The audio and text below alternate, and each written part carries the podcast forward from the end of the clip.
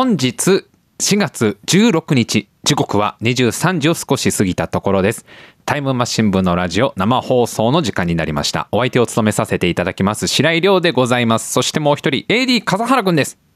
よろしくお願いします。はいよろしくお願いします。えー、まあ最近散々この話なんですけど、えーうちのはい。番組 AD 笠原くんがはい。この度、えー東京は池袋から群馬の高崎に引っ越したということではい。もう新生活始まってるわけですけど笠原くんはい。なんかあのー家電とか揃えたの？君はまだ全然ないです。全然なんだなんか何もも基本全部持ってかなかったんだもんね処分しちゃったんだもんねそうだね。もうだいぶ使ったものばっかりだったんで、もういいやって言って。もうあのーちょっとねそんな笠原くんに。これからまあ家電を買おうとしてる笠原くんですよ要は。いろいろ。揃えようとしてる笠原くんに。ちょっとこうぴったりなニュースというか。はい。この間ネットでまあ見たニュースなんですけど。もあのーアメリカのううん。まあ、ニュースで、えーうんデイビッド・バーナードさんっていうね、まあ、皆さんご存知、アメリカのデイビッド・バーナードさんですよ、もう。我らがデイビッドですよ。どっちで呼べばいいかな、今日は。バーナードっていうんだ方が本人は喜ぶのかな？まあなんか、どっかの会社のソフトウェア開発をやってるらしい。なんかのソフトを開発してるら 人らしい。あ詳細はあんま書いてなかったから。なんか、どっかの、どっかの会社のどっかのオフィスで、なんか、なんかのソフトを開発してる方らしいんだけど、このデイビッドさんも、まあはい家電をまあ使ってるということで、はい。超高級オーブンレンジをまあ使ってたっていうニュースなのね、この人が。で、この人の使ってたオーブンレンジがはい。42万もする高級機種でしたと。はすごいっしょだってそんな、オーブンレンジで42万ってそうないよね。うん。俺一人暮らしして一番最初に買った電子レンジ、1万2000円ぐらいとかだったと思うんだよな。もうほんと、あの、オーブン、オーブン機能はついてたか、トーストの機能がついてなくて、で、レンジももう500ワットしか選べなくて、なんかそんな、そんな細かい設定できないみたいなシンプルなやつで1万ぐらいで、まあ高いやつでも10万、20万いかないぐらいのイメージなんですけど、オーブンレンジって。だからこのデイビッドさんはまあ家電好きなのかな？うん。42万円もするまあ高級オーブンレンジを使ってたんだと。うん。まあ、多分あれでしょハンドメイドでしょ職人の。もう。一個一個なんかもう。配線とかも一本一本こう職人がよじったやつなわけでしょ。導線を、導線を一から、あの、よじって、あの、学研、学研に、の付録でついてきた、あの、モーターとかのところから、あの、ワイ、ね、ワイヤーだけ抜いて、導線だけ抜いて、自分で一本一本よじったやつでしょ、職人さんが。で、なんか、あの、なんか霧とか使ってんでしょ、多分高級な。なかなか取れない。おそらく。だって42万するってんだから、もう、それはなんかもう。温めとか手彫りでしょ？多分。あ温めって書いてるところとか。職人が。一個一個。まあ、42万だからね、そう売ってないと思うんですけど、まあそういうの使ってたんだと。で、まあさすが高級機種だけあって、加熱性能はもう抜群はいらしいのね。うんえー今、ラジオネームカニパン。42万のチンの音どんなんなんだろうもうあれ生演奏だよね。もうだから。42万の、あのー温め終わりの音は、中のちっちゃいオーケストラが生演奏で鳴らしてくれるよ。もう、ズンみたいな感じの、ジャンみたいな感じの音を。42万もすんだからだってもう。まあまあやっぱりその高いだけあってその性能抜群でしたってこういうわけ彼は。はいで加熱性能が特に良くてまあ多分なんかもう冷凍唐揚げとかもあれでしょ外カリカリみたいな中ジューシーみたいなあの冷凍チャーハンとかも一回でまんべんなく 温まるわけでしょ。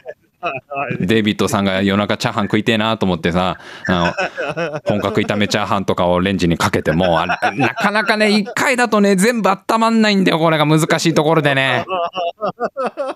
外側熱々なのに中まだ冷てえわけよ本格炒めチャーハンが。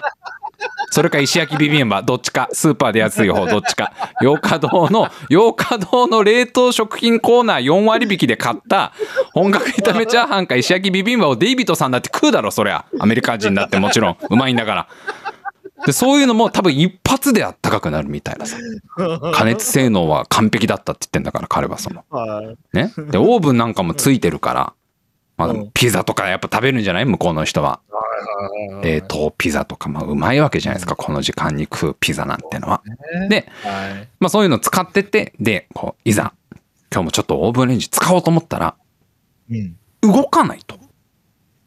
ほ全くこのオーブンレンジが動かない。うんともすんとも言わない。こうボタンを押しても全然反応しないし、温めとかこう押しても全然こう反応しないみたいな。あれどうしたのかな？と思ってこうよく見ると、なんかこのオーブンレンジはそのモニターがついてんだとちっちゃい。液晶モニターみたいなのがついてるらしいんだけど、うんそこにインターネットに接続して最新のソフトウェアにアップデートしてくださいってエラーが出てんだと。要はさ、最近ちょっと流行り始めてるスマート家電みたいなやつ。はいはいはい。42万もするから、それはもちろん温め性能とかね、あとなんかそのデザインかっこいいとか、それもあるんだろうけど、それとは別に、スマート家電だから、インターネット接続で、まあいろいろできるみたいなオーブンレンジだったらしい。なんだけど、そういうスマート家電って、まあ意外なデメリットっていうところで、アップデート失敗の不具合が出るんだと。今までの家電じゃありえないわけじゃん。そんなアップデートしなきゃいけないなんて。はい。それが、もうそういう、なんか定期的にそういうソフトウェアのアップデートをしないといけないから。ね？まあスマホみたいにさ、こう書き換えないといけないから。それ、まあアップデートしない限り使えませんってのが出ちゃってんだと。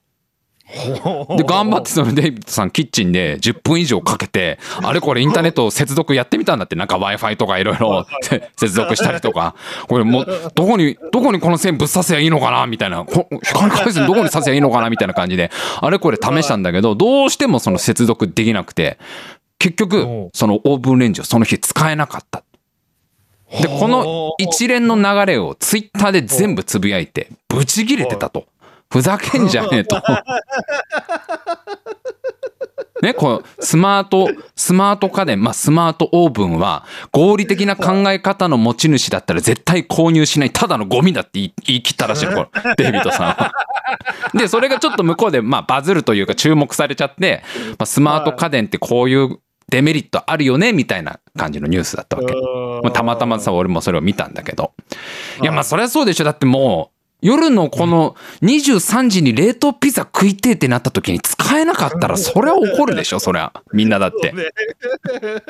なんで今ピザ食えねえんだよって。その理由がソフトウェアアップデートが必要だからって言われたら、お前そもそも、オンラインにする意味あるかってな話になるわけじゃん。もう、もう、あの、一番根本的なところで言えば。そもそも、オーブンレンジをスマート化する意味あんのかよって思うわけじゃん、もうここで。ね？いや、なんかそのい、いろんな機能はあるんだと思うよ。そのスマート家電って流行ってるから、今結構いろんなところにそうインターネットのね、こう、オンライン環境をつけるみたいなのは流行ってるから、それなんかあるんでしょ、メリットが。なんかその、わかんないけど、焼き上がりをさ、なんかそのスマホでお知らせとかさ、ね？あと、あんまあなんかありそうな機能だと、なんかそのクックパッドのレシピと連動させるとか。あーはいはいなんかクックパッドに書かれたレシピの設定を自分で入力しなくても、オンラインでなんかそのオーブンレンジが勝手に設定してくれるみたいな、まあそういうメリットとだよ。ね？はい食いたい時にピザ食えないデメリットっていうのは帳尻が合うのかって話じゃん、これ。そのなんかつける意味があんのかよくわかんないスマート化の機能のためにだよ。なんで今ピザ食えねえんだよっていうリスクがあるわけじゃん、これは。やっぱり。ピザ超食いたいわけじゃん、夜中なんて。そうだねタートルズとか見ちゃった後は特に。もう。ああもうもう食べたいですねタートルズのミケランジェロがあのとろけるチーズのピザ食ってるの見たらもうピザ食わなきゃいけないわけじゃん、その日に。冷凍ピザしかないわけじゃん、それもう冷凍庫開けたら。そしたらオープンレンジ使うしかないわけじゃん。ソフトウェアアップデートしてくださいって使えないなんてのは、これはもうトントンならないわけだよ。普段のこのつくかついても微妙な機能たちと食えない機能ね食えないこのデメリットみたいなやつは。そうね。でまあこのデイビッドさんはとにかくまあめっちゃ怒っててそのなんか家電メーカーとかが謝罪してたらしいんだけどまあこういうことはすいませんみたいな。なんか今後いろんなスマート家電が増えてくのはいいけどさうんなんか今回みたくそのいざそういうソフトウェアアップデートで使えないとかなんかそのオンライン環境に不具合が出たから使えないって出た時にちゃんと帳尻があってほしいよね普段のこのメリットと。それ総合にスマート化する意味がないと嫌だよね。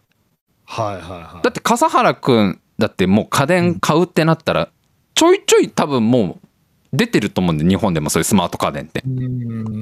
なんなら笠原くんのその予算でも全然買えるぐらいのやつとかあると思う。なんか俺この間もそう冷蔵庫とか見たらやっぱさ、なんかそのスマート家電ですみたいな、スマート冷蔵庫ですみたいな、なんかモニターついてていろんな情報出ますみたいないっぱいあったから、なんかその笠原くんがもしね、電子レンジとかをこうオーブンレンジ買うってなった時に、ちゃんとこう、トントンの機能をついてないと、普段のこのはいメリットがないと。なんだろうねやっぱ。食いたい時にピザが食える機能だよね。だからそうなると。シンプルに。うん。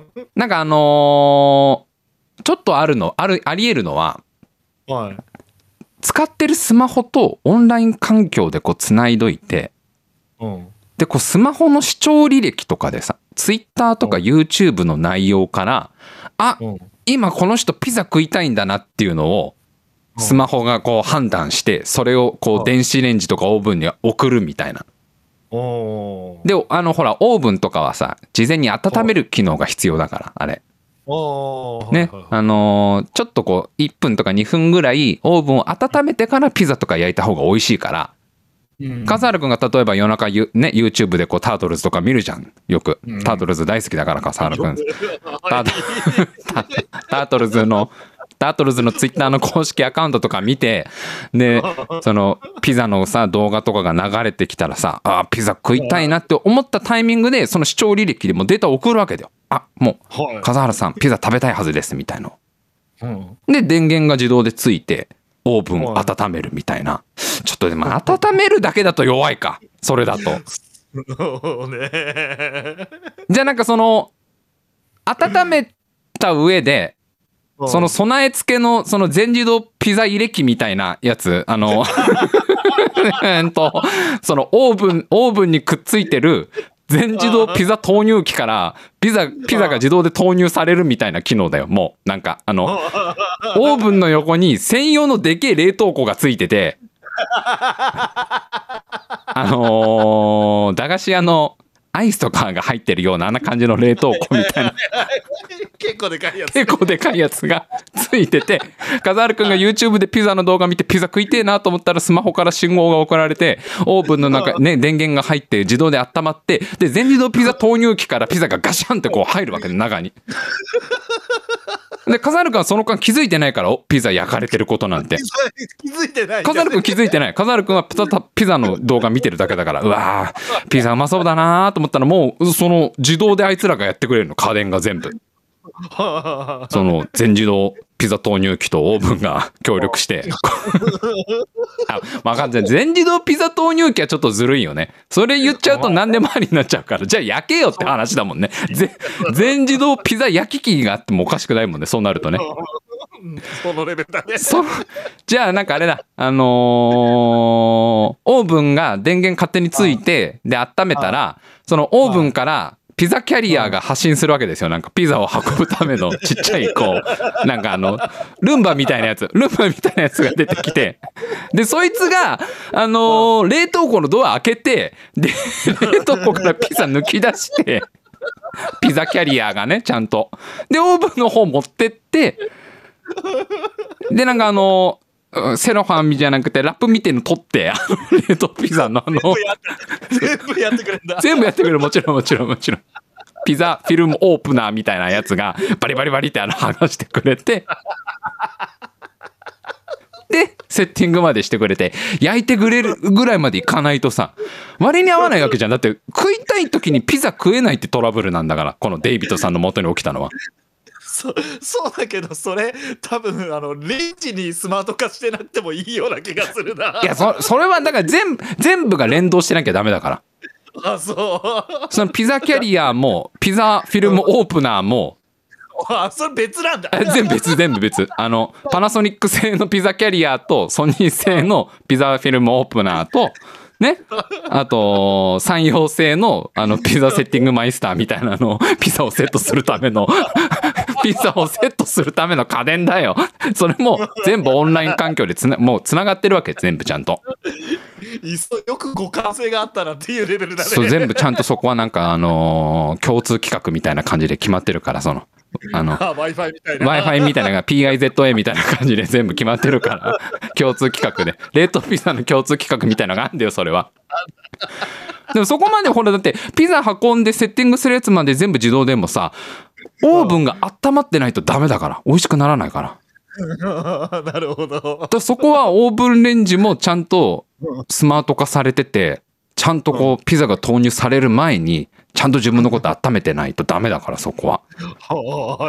そこまでなればうん。いざなんかソフトウェアアップデートで使えませんとか言われても納得できるよね。普段焼いてくれてるしなと思うじゃん、そこは。どうだろうあ まだ、う笠原くんあれだね、だいぶ強欲だね。まだ許せないんだ、それでもソフトウェアアップデートで出たら。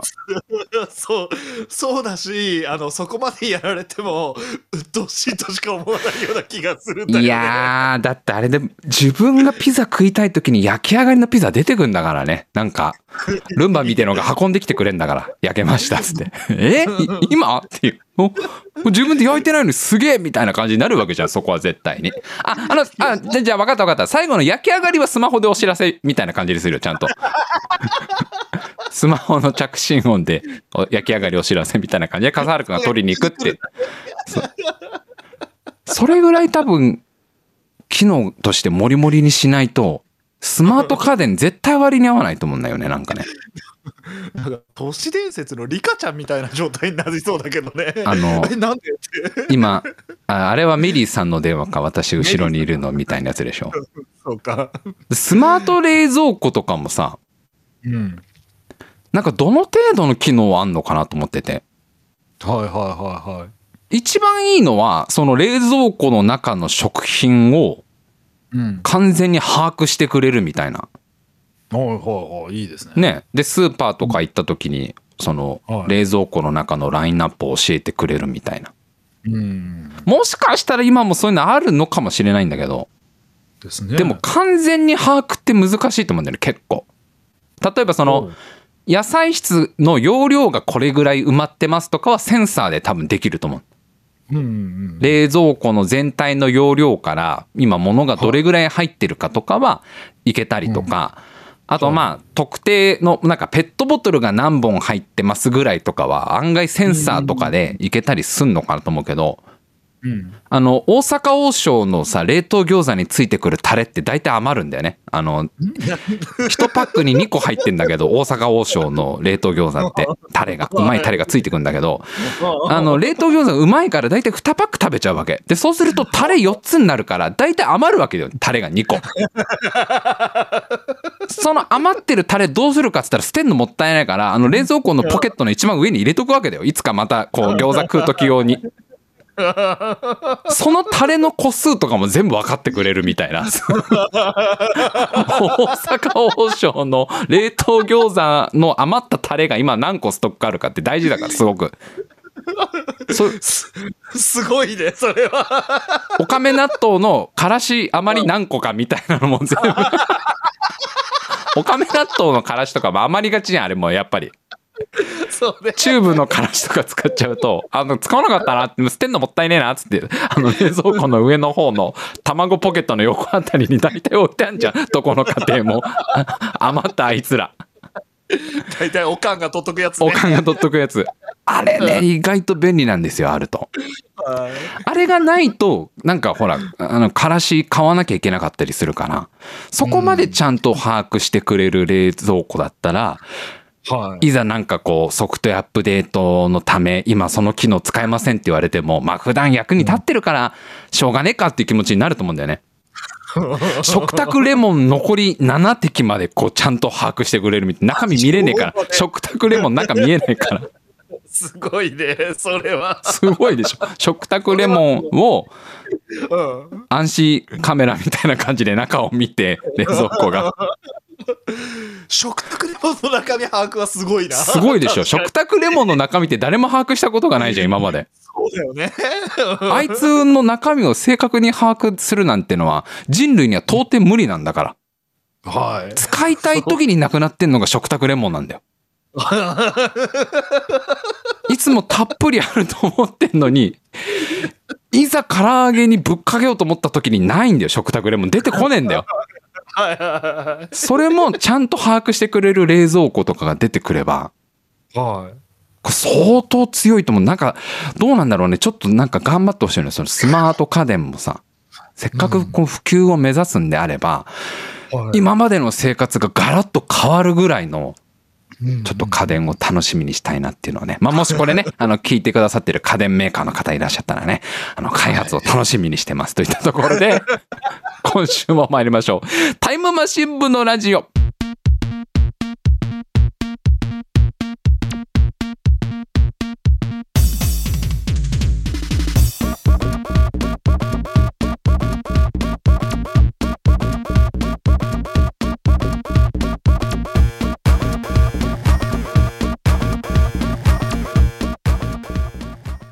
あのーうちの番組 AD 笠原くんはい。ホームシックになってるらしいんですけど。ついこの間僕は聞かされましたそれを。言う。言うよ。言うでしょそれは。笠原くん引っ越して2週間でホームシックですよ。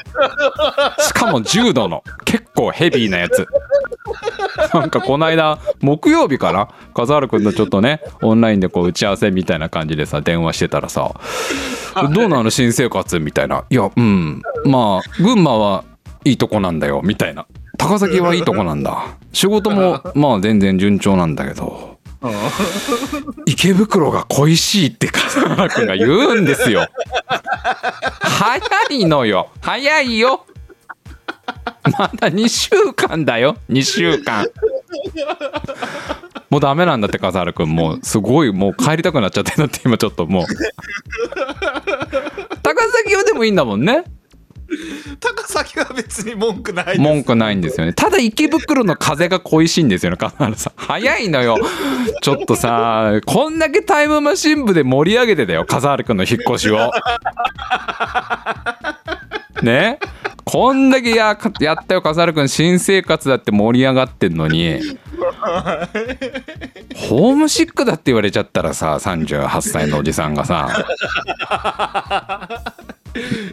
まあでもね、ちょっと気持ちはわかるのがね、あのー笠原くん20年間池袋住んだんだもんね。そうですね。そんぐらいになりますね。で人生の半分以上住んでた、住んでたんだよね。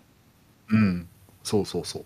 だからまあ、そんだけ長く住んでたところから、やっぱりちょっと違う土地行くのって、うん寂しくなるだろうなって、まあ、恋しくなるだろうなっていうのがまあ分かるなっていうのと、あと、はいなんかね、自分も、俺もさ、あの、昔は、えっ、と、いまあ、池袋じゃないんだけど、池袋までは本当自転車で行けるぐらいの距離の、まあ、板橋っていうところに住んでたんですよ。板橋区っていうところに東京の。まあ、本当池袋の隣ですよね。で、うちから、当時住んでたアパートから、自転車で30分ぐらいで池袋い行けちゃうみたいな。うんで、それこそそのタイムマシン部の収録とかを夜中やって、あの、電車逃しちゃったら歩いて帰れたぐらいのところに自分も住んでた。歩いて、まあ結構かかったけど、言っても歩いたら。それでも、まあまあまあ、池袋に近く住んでて。で、そっから自分は、もう今から5年か6年ぐらい前に千葉県の松戸っていうところに引っ越したわけ。はい。池袋あ板橋区住んでたのが自分は9年ぐらいかな二十歳から29歳までだから9年間住んででその後松戸に引っ越したんだけど松戸に引っ越した時もやっぱちょっと寂しくなったよねすごく。はいはい。あのーなんつうんだろうねやっぱ雰囲気が違うじゃん、当たり前なんだけどその池袋の周りって繁華街要は繁華街でさ賑やかでさ、うん夜中になっても、まあ、そこそこ賑やかなところからもう落ち着いたその住宅街に引っ越すと雰囲気が全然変わるんでねやっぱ。そうですね。で、ん。まあ、自分の住んでた、ね、板橋区も全然住宅街だけどでもちょっとやっぱりこの東京の下町とその千葉の松戸だと街の流れてるなんて言ったらいいかね。特に夜ね。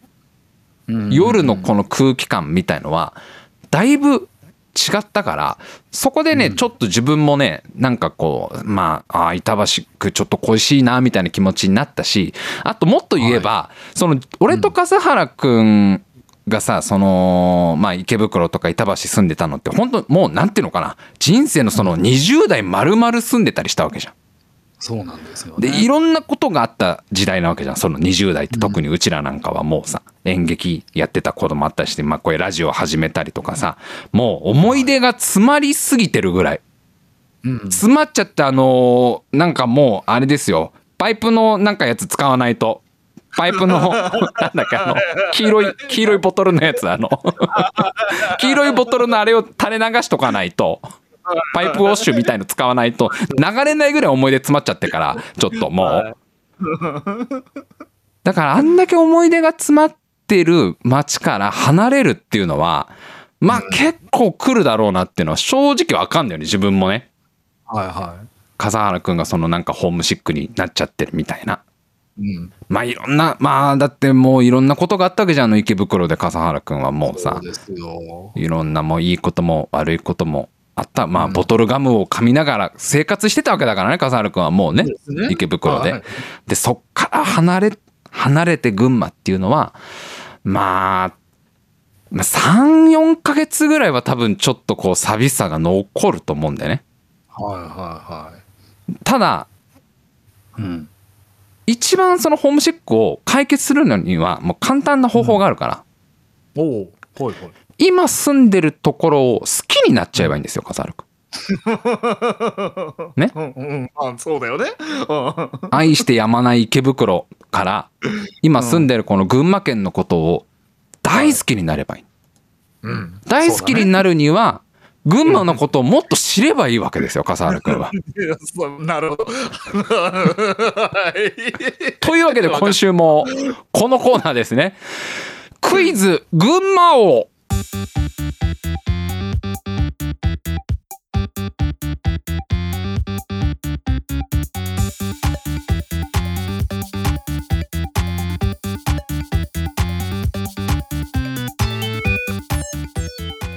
振りがバカ丁寧だよ。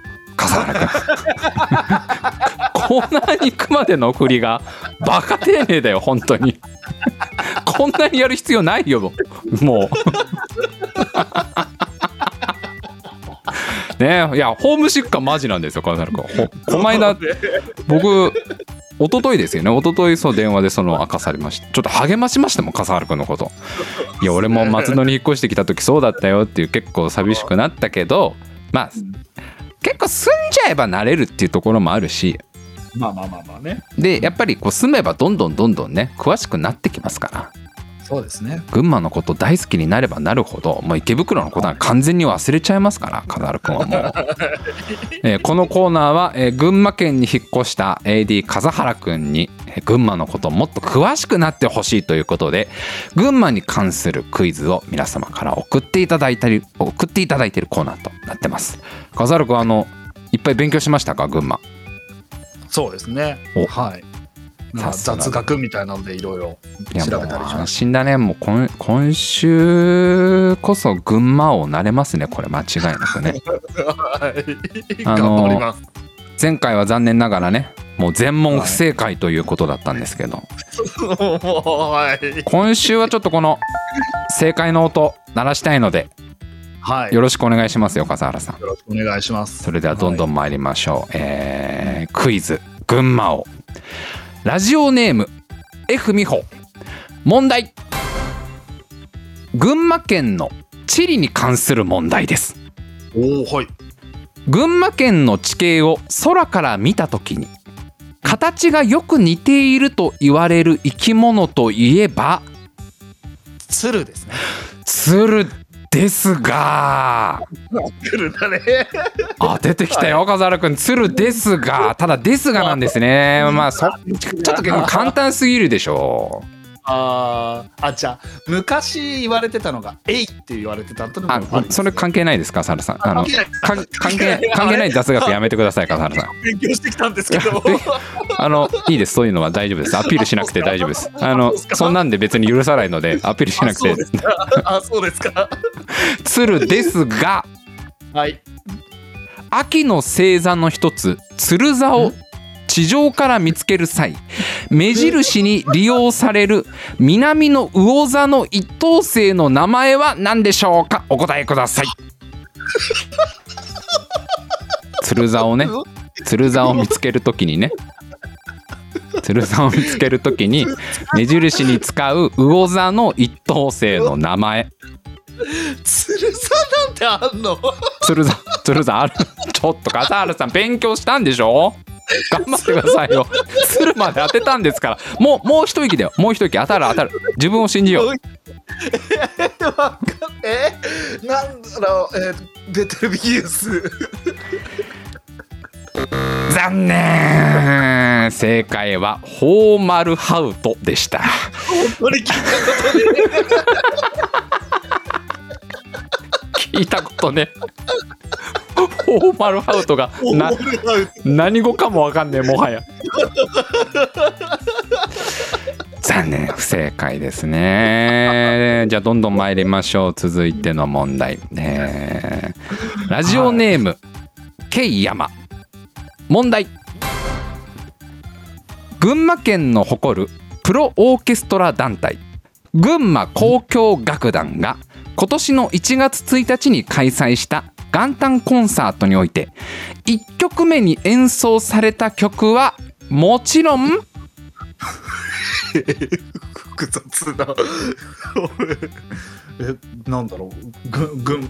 群馬県か。ヨハン・シュトラウス作曲の歌劇「コウモリ序曲」ですがここで問題ですね。同じくヨハン・シュトラウス作曲の代表曲で映画2001年宇宙の旅でも使われたワルツの名曲といえば何でしょうか、えーまあこの曲が、えー群馬交響楽団が演奏したのかは分かりません、えー。そこはちょっとあのそこはねイコールではないですけども、えー。まあヨハンつながりということで。ヨハンにつなげちゃうの？いやいや群馬の問題ですよ群馬交響楽団ね群馬交響楽団が今年の今年の1月1日に開催した元旦コンサートにおいて1曲目に演奏された曲はヨハン・シュトラウス作曲の歌劇「コウモリ序曲」同じくヨハン・シュトラウス作曲の代表曲で映画2001年宇宙の旅でも使われ使われたワルツの名曲といえばはい笠原さんお答えくださいワルツなんて子犬のワルツしか知らないんだけど。子犬のワルツでいいですか？はい。全然違いますよ。何ですかその子犬のワルツって可愛いやつは。う んもうポチ玉で使われてそうなやつは。何ですかもう可愛い感じのやつ。ポチ玉懐かしいな。よく見てましたけどね、えー正解はうつしはい。美しき青きドナウですよ。ああ、あれワルツなんだ。そうらしいです。よ風原君が意外と知ってたっていう ほら当て当てれた可能性ありましたよ今。そうですか？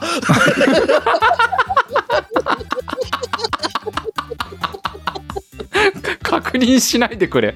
出題者の方に「そうですか?」ってなんだよ。いや残念ですね。どんどんどんどんいきましょう。問題たくさんありますからね。どんどんいきますよ、はい。はい。えー続いて。ラジオネームカニパン。問題群馬県高崎市に本社がある有名企業といえば？ああ、えーっと、高崎か。えーっと、ビッグカメラ。山田電機ですね確かそうか。はい。1973年に山田昇さんが創業し他社に先駆けて店舗を大型化し現時点で全都道府県に進出する唯一の家電量販店となっております。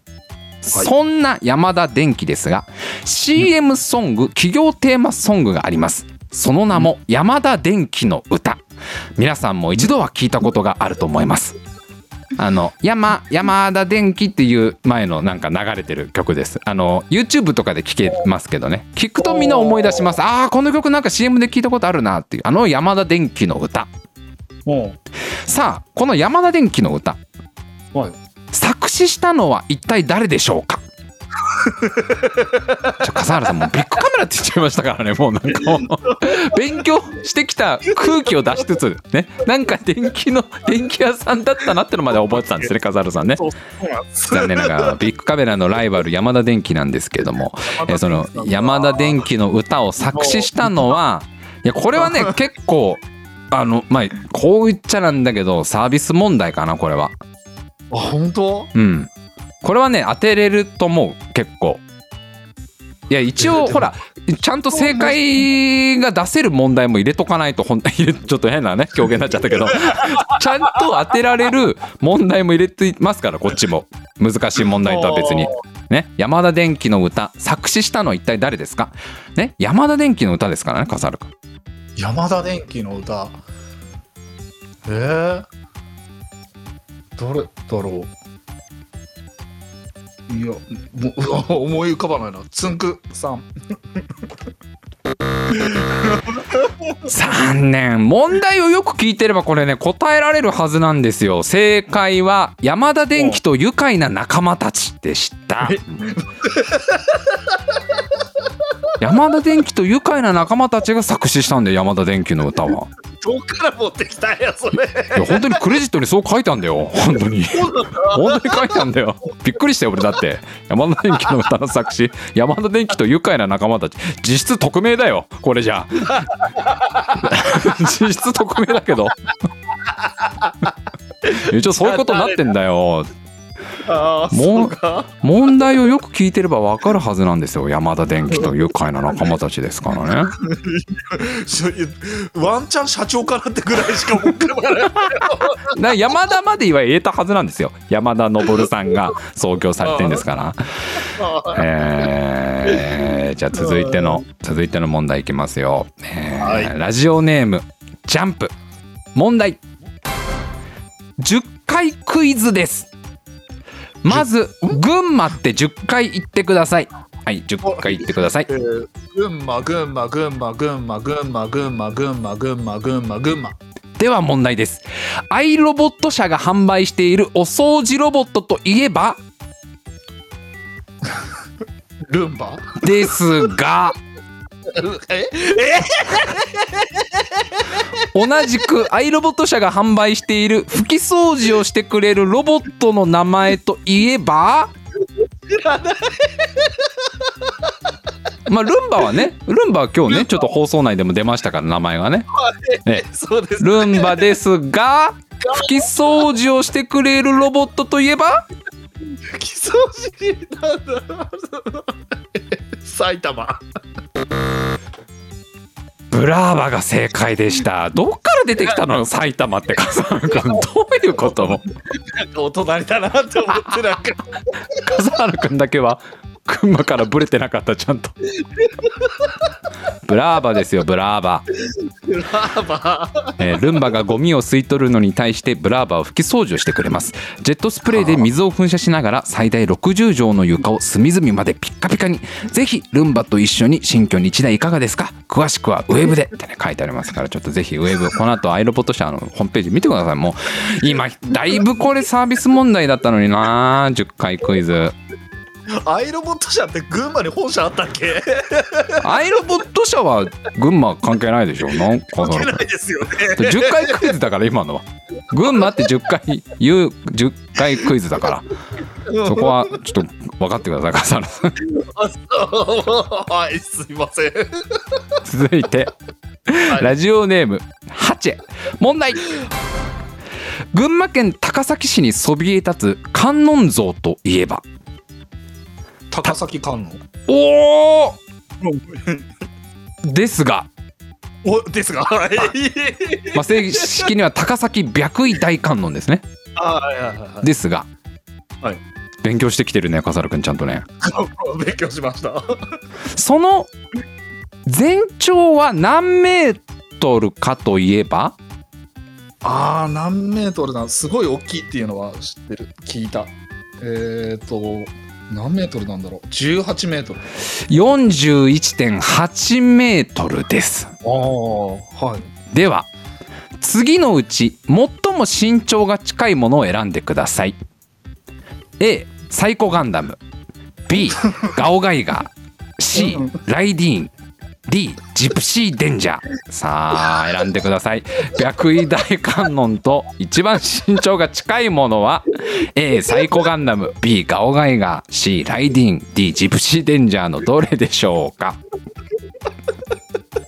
一番最後名前も知らねえんだけど。あのパシフィックリムのロボットですね。パシフィックリムで出てきたのがジプシーデンジャーです。よ笠原さん。あいつか。あいつです。あいつジプシーあいつジプシーデンジャーって言います。やってるんだ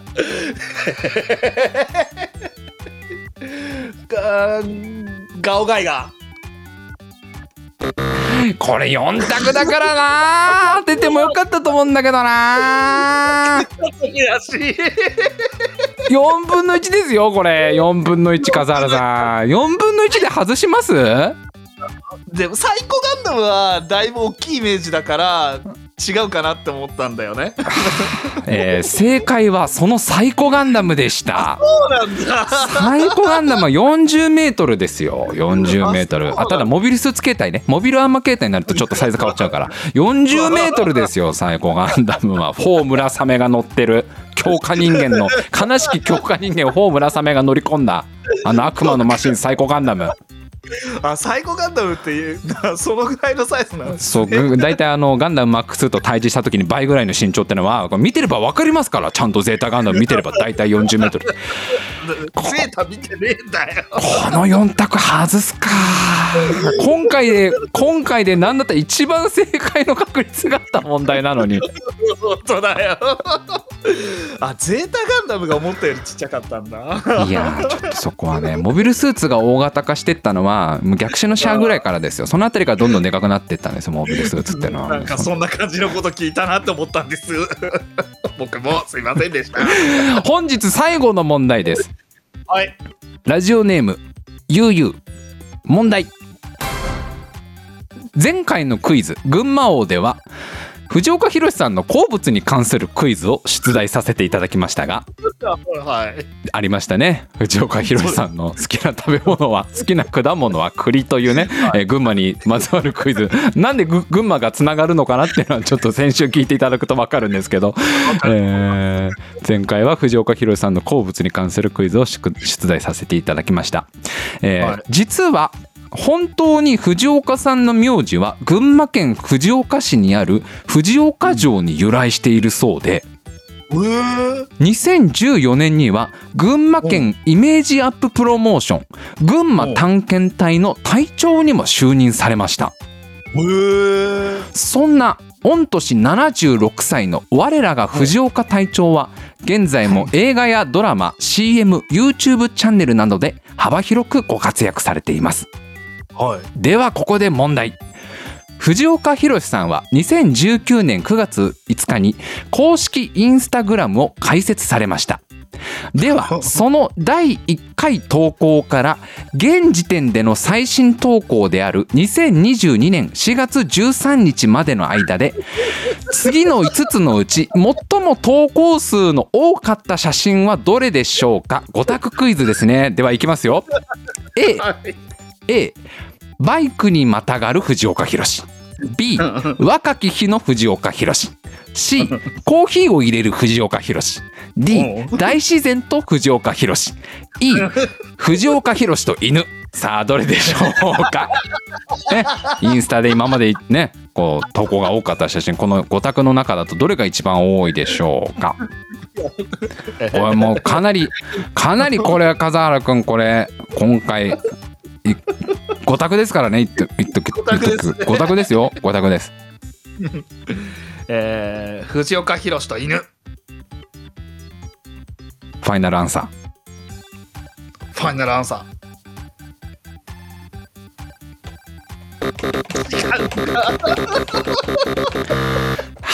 外すかーここ。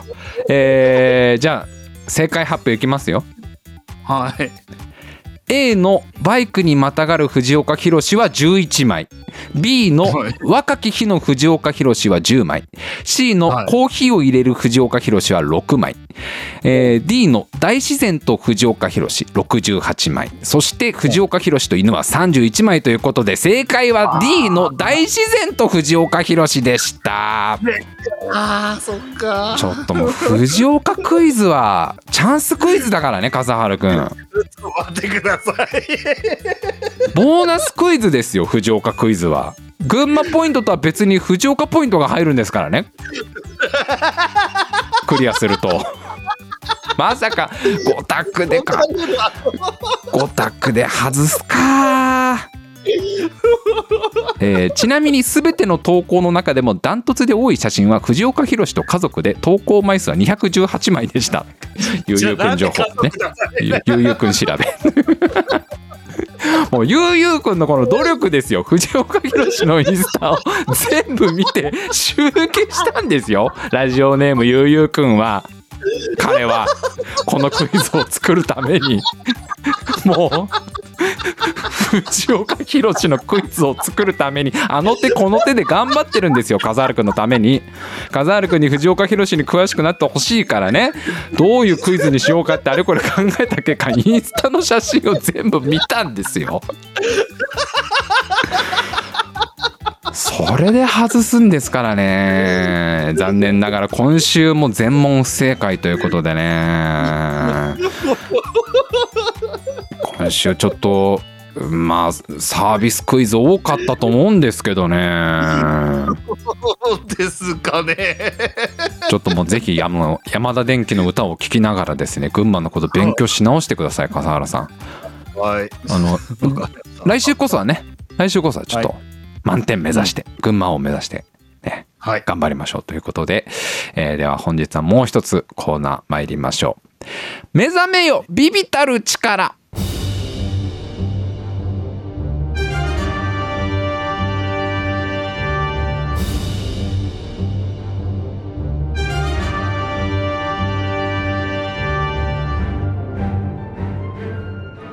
大いなる力には大いなる責任が伴うそれは嫌だということで目覚めてほしいのは責任を負わなくていいくらいのビビたる力そんなちっちゃいちっちゃいスーパーパワーを思いついたら送っていただくコーナーとなってます。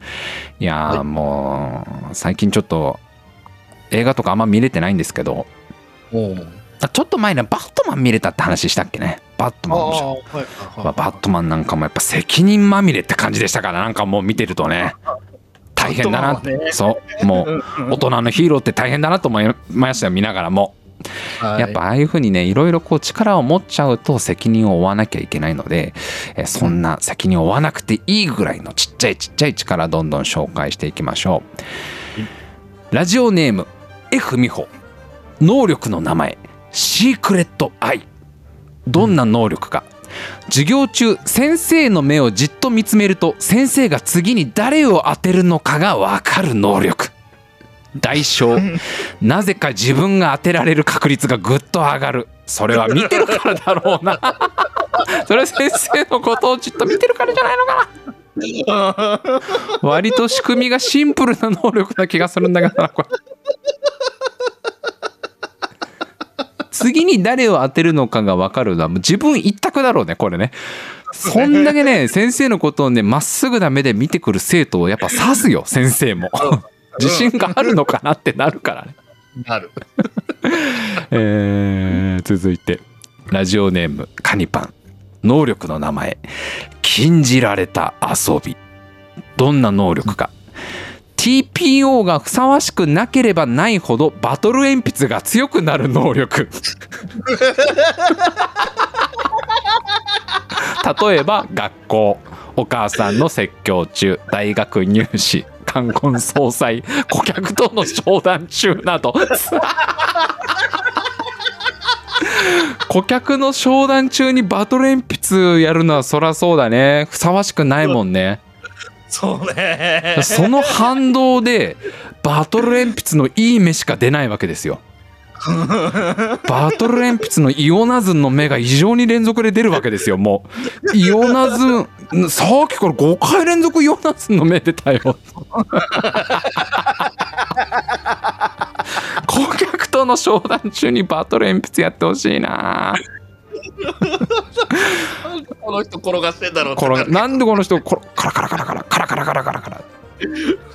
ちょっとぜひね大学入試でもね禁じられた遊び発動してもう諦めてるやつになっちゃってるけどそれもうもういいかな。ここここはちょっと諦めようかってなっちゃってるけど、えーバトル鉛筆強くなりたい子にはもうおすすめの能力ですからね。禁また能力名がいいね。禁じられた遊び。間違いない。確かに。禁じられた遊び。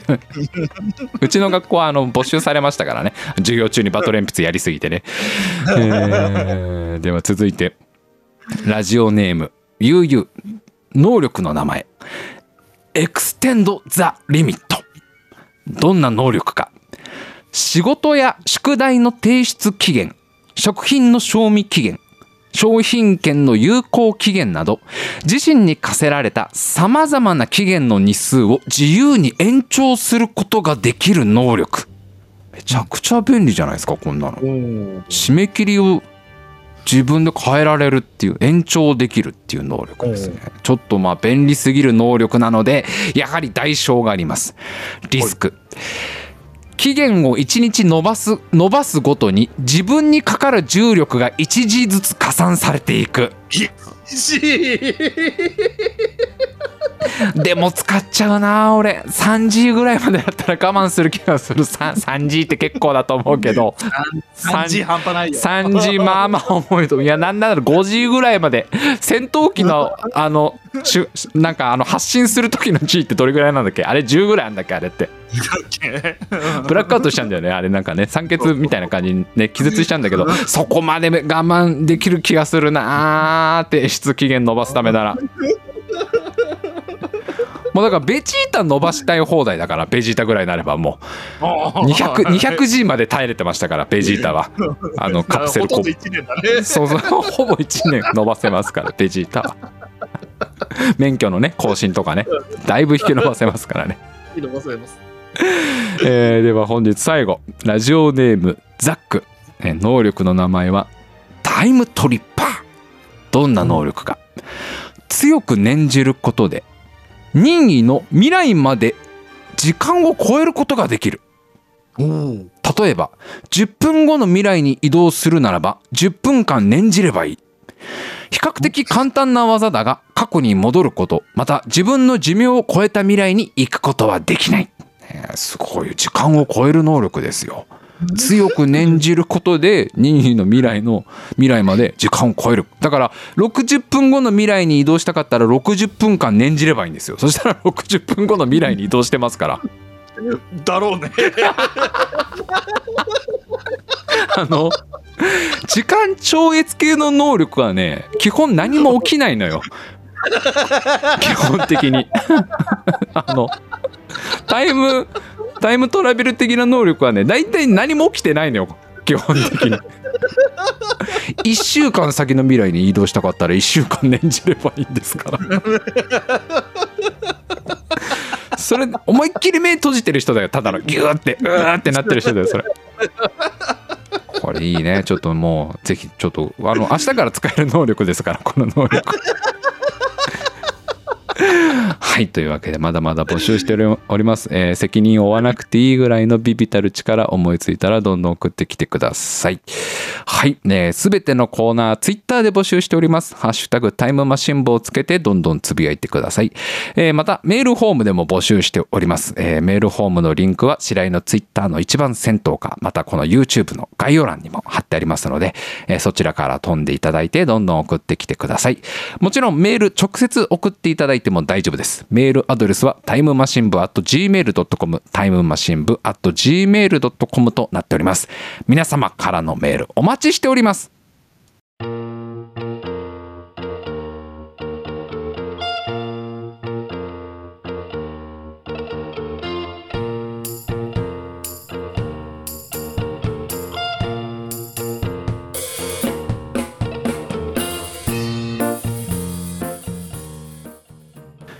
いやもう本当なんかねあのしみじみとね、もう38歳のもう友人から言われるね俺ホームシックだと思うっていう一言はねパンチがありましたよ笠原さんもう本当に。マジでって言っちゃったもん。そんなキャラクターでもないのにね笠原くんね。まあでもね。まあでもわかるよ。ホームシック俺もなったから正直本当。もう最初の、最初の1週2週間ぐらいかなでも最初のっていうか引っ越したばっかは大丈夫だって俺はどっちかというと。うんなんかこう新生活だみたいな感じで。ちょっと経ってからの方がなんかあのやっぱね当時よく通ったラーメン屋のこう味とかも思い出しちゃうんだよ夜中。ああはいはいもう行けなかったりするわけじゃん松戸からはさ。うんあとなんかあのまあ笠原君はちょっとピンとくると思うけどあの夜の川越街道のあの空気感みたいな。ああいうのねやっぱねちょっと違うんだよね。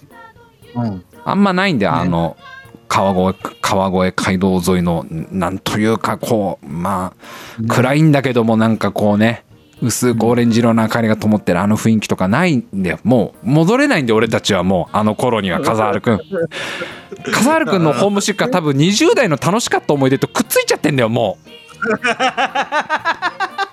戻れないからもう笠原くん。そうか。だからこれからはどんどんどんどん群馬のことを好きになってもらってはい。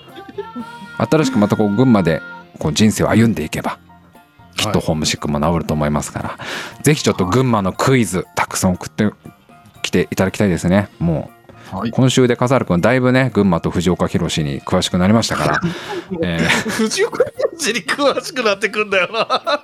ー大事ですよ大事大事。そこはもうそこはあのそこはなんかつながってるところもあると思いますから、えー来週もちょっと楽しみにしたいと思います。はい、はいというわけで今週、えータイムマシン部のラジオは毎週土曜日23時からお送りしております。次回は4月23日。